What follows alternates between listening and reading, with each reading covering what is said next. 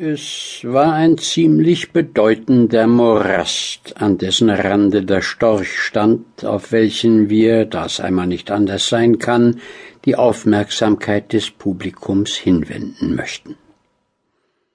Die Sonne war vor ungefähr einer Stunde untergegangen, eine warme Dämmerung lag auf der weiten hügeligen Ebene, Gelbes und rotes Gewölk auf grauem Grunde spiegelte sich im stehenden Gewässer, und die feine Sichel des Mondes stand fast ebenso zart scharf unten im glatten Teiche wie oben am dunkelnden Himmelsgewölbe. Schilf, Binse und Weidenstrauch regten sich so wenig wie der ernsthafte, nachdenkliche Vogel, welcher der träumerischen Landschaft vor kurzem sein Nachtessen in Gestalt dreier wohlbeleibter Frösche entnommen hatte und nunmehr ruhig verdauete, ebenfalls mit seinem Bilde zu seinen Füßen in den stillen Fluten. Oh, wie wir vor einer Viertelstunde noch dieses lang und rotbeinige, dünnschnäbelige Exemplar von Ziconia alba hassten. Wir hatten es streng im Verdachte, um fünf Uhr nachmittags unsere Helden gebracht zu haben, und was dem Leser und unter Umständen auch der Leserin ein Vergnügen oder höchstens ein kurzer Überdruss gewesen wäre,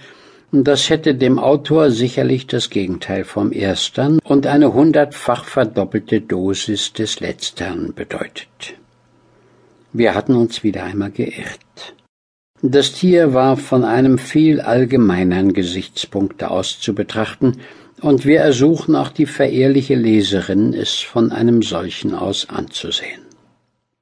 Der Sumpf hieß der Träumling und war seit uralten Zeiten berühmt wegen seiner fetten Frösche und seiner derben Jungen und Mädchen, und wir, wir können und wollen es nicht hindern, dass alles auf dieser Erde seine gewiesenen Wege gehe und dass immerfort ein wimmelnder Überfluss des Lebens aus der Tiefe in die Höhe geholt wurde. Der Sumpf oder Morast war von Wäldern, Heiden und kärglichen Ackerfeldern umgeben, und in die Wälder zog er sich in vielen Armen und Abzweigungen hinein hier stundenbreit sich ausdehnend, dort sich in fast natürliche Gräben und Kanäle zusammenziehend. Eine ärmliche Bevölkerung nährte sich durch harte Arbeit um ihn und in ihm.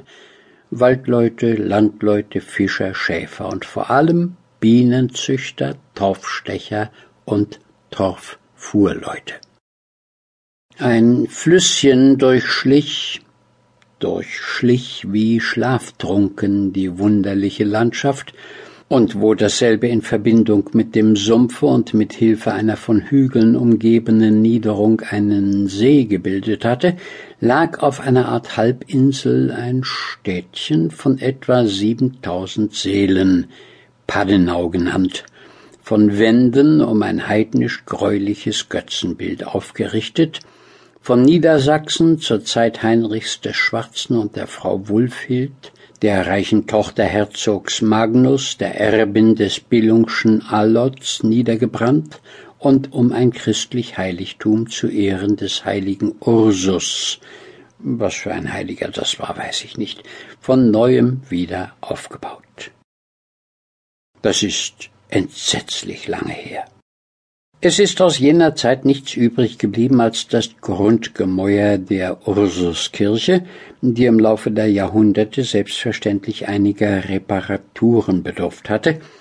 und eine Sage von einer Sumpffee des Namens Wulfhilde, welche in Mondscheinnächten durch Bruch und Moor und über das stille Gewässer des Teiches einherzieht, mit dem Falken auf dem zierlichen, gespenstischen Fausthandschuh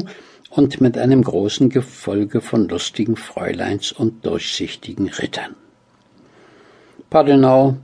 ist jetzt ein ganz gewöhnliches Landstädtchen, das sich weder um den Herzog Magnus noch den schwarzen Heinrich und das Erbe der Billunger im geringsten kümmert